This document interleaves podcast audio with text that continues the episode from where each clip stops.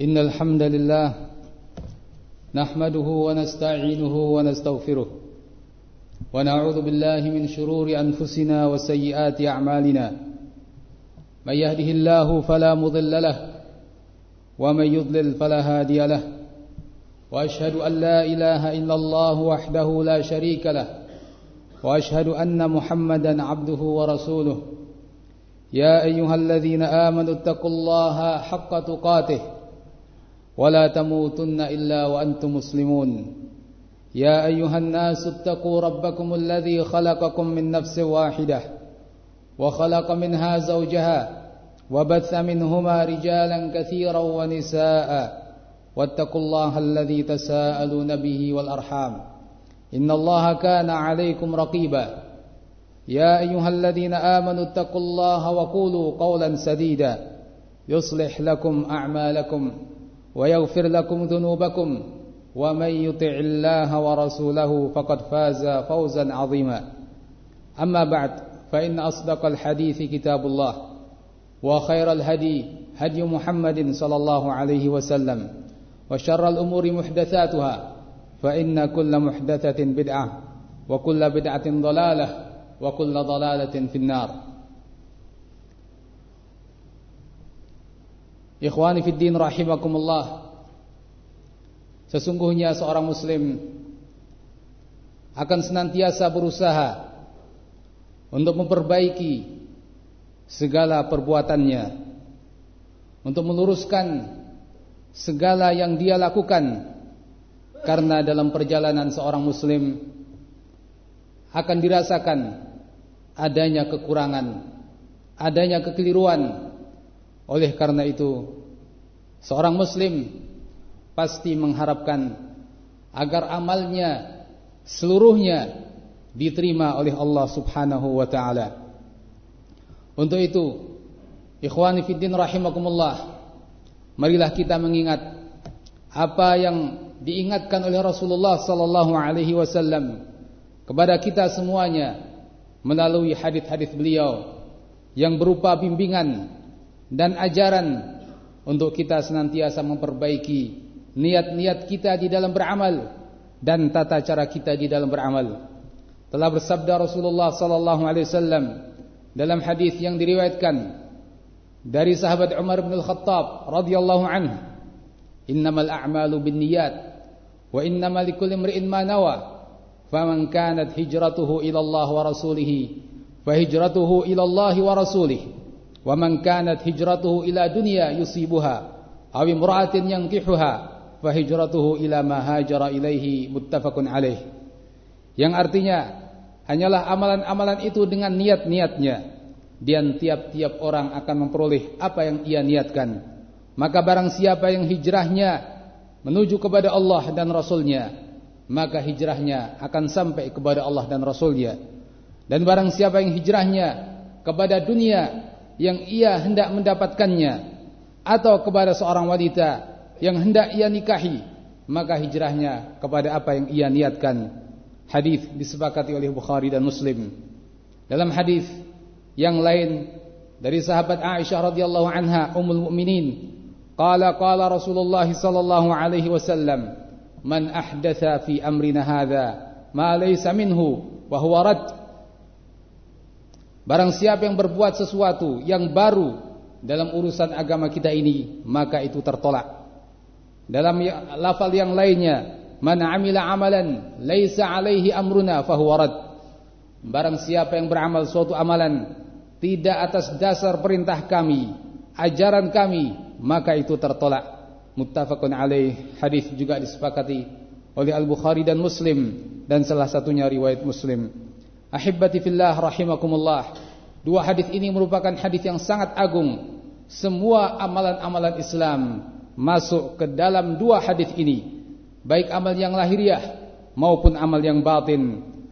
Keduanya merupakan mizan, merupakan timbangan dalam amalan-amalan. Salah satunya yaitu innamal a'malu binniyat adalah mizanun lil a'malidh zahirah, merupakan timbangan bagi amal-amal lahiriah dan hadis yang lain yaitu hadis Aisyah radhiyallahu an amal-amal batiniyah Adapun hadis Aisyah radhiyallahu anha maka merupakan mizan lil a'malil batinah, timbangan bagi amal-amal yang batin.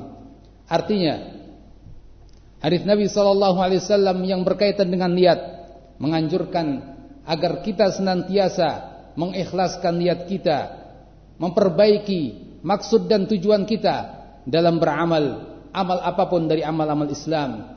Suatu amal tidak akan diterima bila niat tersebut melenceng dari yang benar. Adapun hadis Aisyah radhiyallahu anha menunjukkan bahwa segala amal lahiriah kita hendaknya senantiasa mengikuti tata cara dan contoh yang diajarkan Rasulullah sallallahu alaihi wasallam manakala suatu amalan keluar dari apa yang dicontohkan Rasulullah alaihi salatu wassalam maka tidak akan diterima. Sehingga dua hadis ini merupakan landasan yang sangat penting dalam segala amal-amal kita.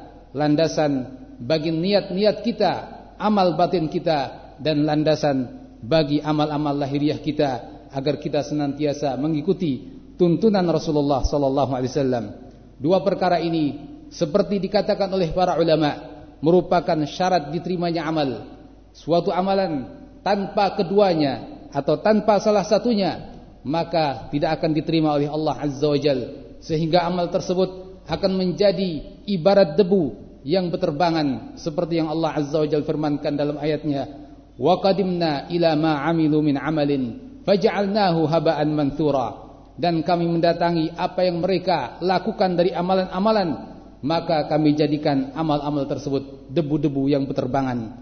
Adapun mereka yang menggabungkan antara dua syarat-syarat tersebut, maka mereka akan sesuai dengan firman Allah Azza wa Jal dan masuk dalam firman Allah Azza wa Jal yang Allah sebutkan pada surat Al-Baqarah, "Bala man aslama wajhahu lillah wa huwa muhsinun falahu ajruhu 'inda rabbih wala khaufun 'alaihim wala hum yahzanun."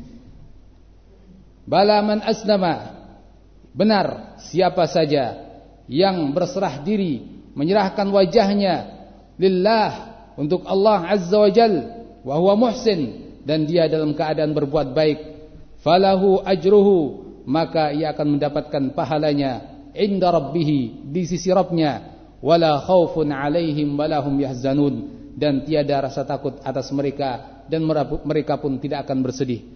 Ikhwani fillah azzakumullah, ayat ini menunjukkan bahwa mereka yang aslama wajhahu lillah, yakni benar-benar ikhlas karena Allah, benar-benar murni niatnya karena Allah azza wajal dan ia berbuat ihsan, mencontoh Nabi sallallahu alaihi wasallam, mengikuti apa yang dibimbingkan Rasulullah sallallahu alaihi wasallam, maka merekalah yang akan mendapatkan keutamaan al-ajr indallah, pahala di sisi Allah Subhanahu wa taala mereka tidak akan dihantui rasa takut dan mereka tidak akan bersedih. Ikhwani fiddin rahimakumullah. Untuk itu, membenarkan niat dalam segala amal soleh kita, dalam segala perbuatan kita merupakan suatu hal yang sangat penting. Hadis itu menunjukkan kepada kita yang pertama pentingnya niatul amal, yang kedua niatul ma'mulilahu. Niatul amal yakni niat pada amalan tersebut dan niatul ma'mul lahu niat untuk ikhlas untuk ikhlas kepada Allah Azza wa Jal yang kita beramal karenanya. Adapun niat amal maka segala perbuatan kita dari amalan-amalan harus dibedakan antara mana yang itu amalan-amalan yang tidak bernilai ibadah dan mana amalan-amalan yang bernilai ibadah. Suatu amalan tidak akan menjadi memiliki nilai suatu ibadah kecuali dengan niat ibadah taat kepada Allah Azza wa Jal menjalankan perintah Allah dan aturan Allah Subhanahu wa taala. Dengan itu akan terbedakan apa yang itu punya nilai ibadah dan apa yang itu tidak punya nilai ibadah atau hanya amalan-amalan mubah.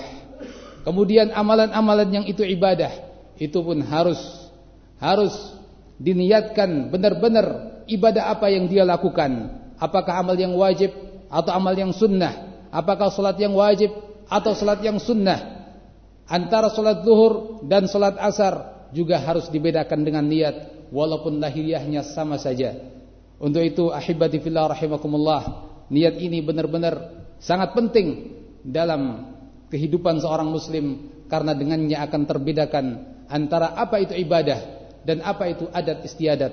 Mana ibadah yang wajib, mana ibadah yang sunnah dan antara ibadah yang wajib pun akan terbeda-bedakan dengan niat tersebut. Bahkan para ulama juga menyebutkan suatu amalan bahkan terkadang terlihat syar'i, tapi ketika dia meniatkan niat yang buruk, dia akan mendapatkan dosa dari Allah Azza wa Jal karena niat buruknya. Ikhwani fi din azzakumullah. Adapun niatul ma'mul lahu, meniatkan untuk yang kita beramal karenanya, yaitu karena Allah Azza wa Jal, artinya kita benar-benar meniatkan ikhlas karena Allah Subhanahu wa taala, bukan karena selain Allah Subhanahu wa taala dan itu menjadi kewajiban kita seluruhnya sebagai seorang muslim yang kita diciptakan untuk ibadah karena Allah Azza wa Jal. Allah Subhanahu wa taala berfirman dalam surat Al-Bayyinah, "Wa ma umiru illa liya'budullaha mukhlishina lahuddin." Dan tidaklah mereka diperintahkan kecuali agar mereka beribadah kepada Allah Azza wa Jal, mukhlishina lahuddin dengan mengikhlaskan untuk Allah Azza wa Jal agama ini. Mengikhlaskan karena Allah segala amal ibadah hanya karenanya bukan karena selainnya. Ala lillahi dinul khalis.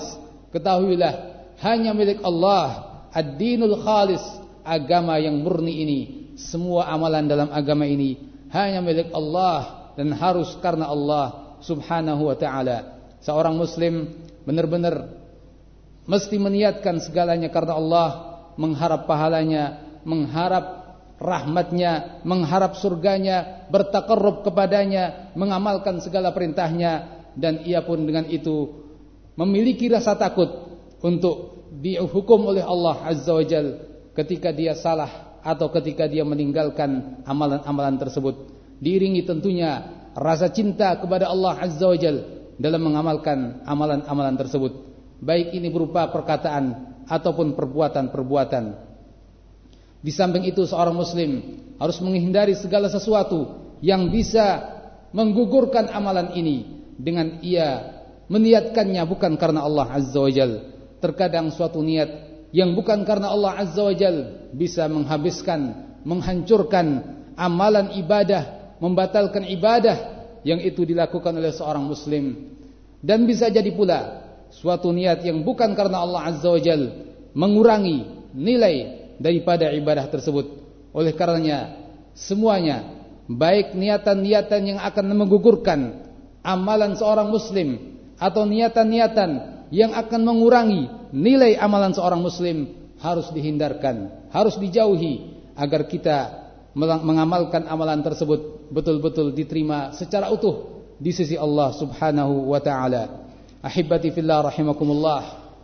Di sana banyak halangan di sana banyak hambatan dalam amalan seorang muslim. Di sana ada riya, di sana ada sum'ah, di sana ada niatan-niatan duniawi yang lain. Riya mengharap agar orang melihat dan memujinya. Sum'ah mengharap agar orang mendengar dan memujinya dan juga al-amal di ajli dunia beramal karena ingin keuntungan duniawi bukan murni karena mendapatkan pahala dari Allah ini pun salah satu dari macam-macam kesyirikan yang akan mengurangi pahala seorang muslim di sisi Allah Azza wa. Semuanya harus dihindari, semuanya harus dijauhi agar amal kita sekali lagi utuh di sisi Allah Subhanahu wa taala. Nabi sallallahu alaihi wasallam telah mencontohkan dalam hadis itu dengan suatu amalan besar yaitu hijrah. Hijrah yang itu merupakan amalan besar. Bila seorang meniatkannya karena Allah Azza wa Jalla Bila seseorang betul-betul ikhlas karena Allah Azza wa Jal, kata Nabi sallallahu alaihi wasallam, "Fahijratuhu ila ma ilaih." Maka hijrahnya akan sampai kepada Allah dan Rasulnya. Ahibati fillah rahimakumullah. Pahalanya telah ada di sisi Allah Subhanahu wa taala, telah tertabung di sisi Allah Azza wa Jal karena keikhlasan niatnya.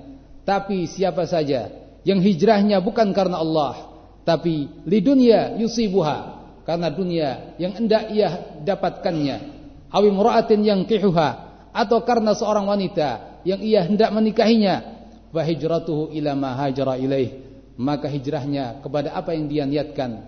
Ia akan memperoleh dunia yang ia cari. Ia akan mendapatkan wanita yang hendak ia nikahi, tapi ia tidak akan mendapatkan di sisi Allah Azza wa Jal sedikit pun dari pahala ketika niatnya murni karena itu. Ahibati fillah rahimakumullah.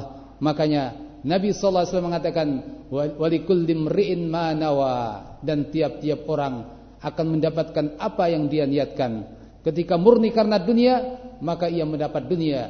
Tapi ketika amal itu tercampur niatnya dengan Eh, amalan-amalan uh, dengan niatan-niatan duniawi bisa jadi tidak menggugurkan niat tidak menggugurkan pahalanya tapi mengurangi nilai dan pahala di sisi Allah Subhanahu wa taala. Ahibati fillah rahimakumullah. Sehingga semua amalan bukan hanya hijrah, semua amalan yang kita lakukan hukumnya seperti apa yang dicontohkan oleh Rasulullah sallallahu alaihi wasallam dalam hadis ini. Ahibati fillah rahimakumullah. Lihatlah seorang sahabat bertanya kepada Rasulullah sallallahu alaihi wasallam tentang sebuah amalan besar yaitu jihad fi sabilillah.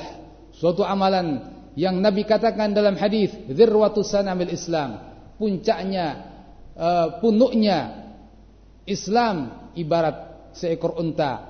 Punuk adalah tempat tertinggi. Oleh karena itu, al-jihad fi sabilillah juga memiliki kedudukan yang sangat tinggi di dalam Islam.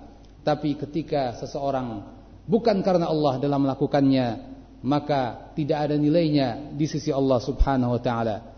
Sahabat tersebut bertanya kepada Rasulullah sallallahu alaihi wasallam, "Ar-rajulu yuqatilu syaja'atan, ar-rajulu yuqatilu hamiyatan, ar-rajulu yuqatilu liyura makana, liyara makana."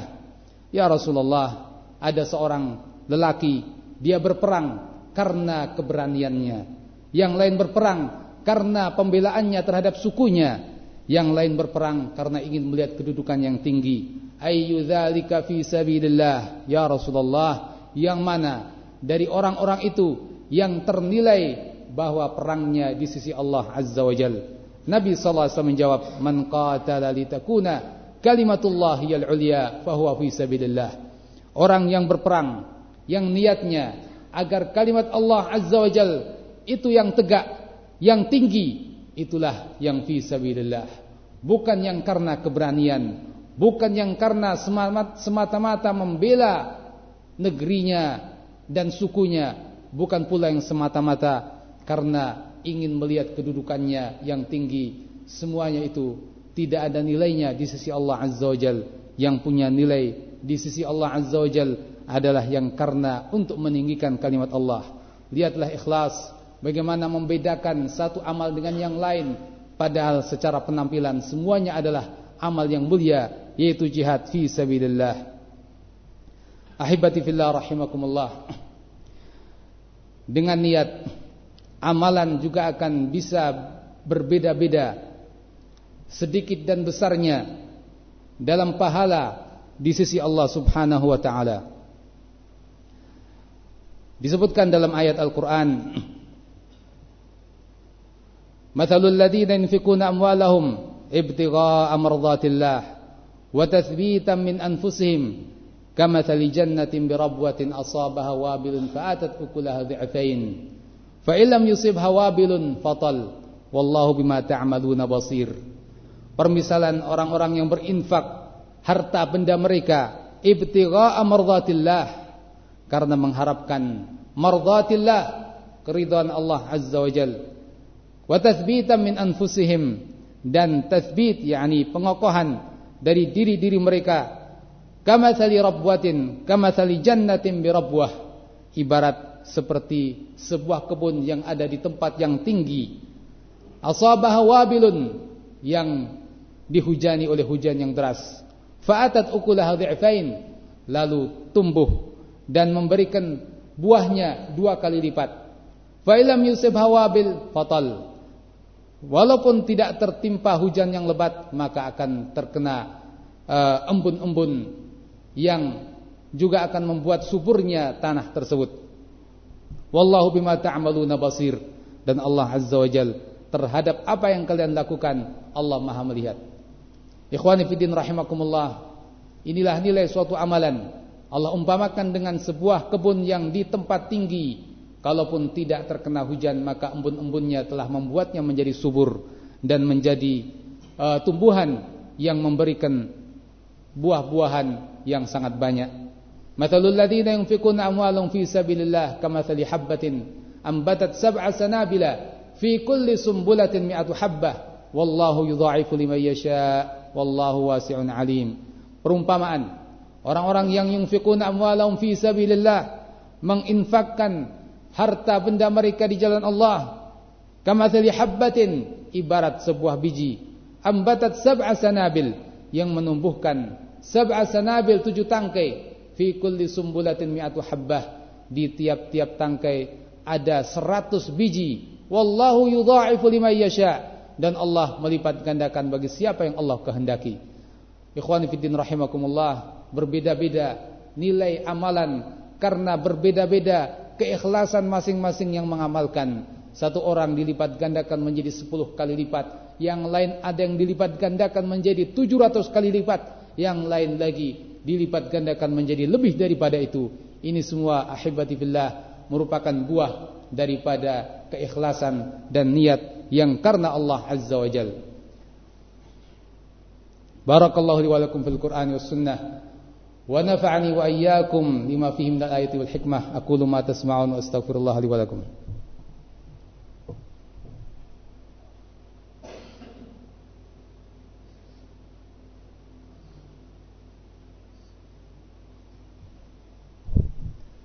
الحمد لله حمدا كثيرا طيبا مباركا فيه.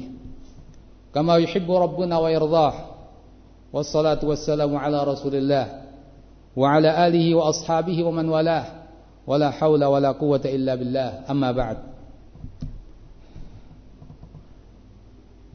mengingat pentingnya niat lihatlah sabda Rasul sallallahu alaihi wasallam.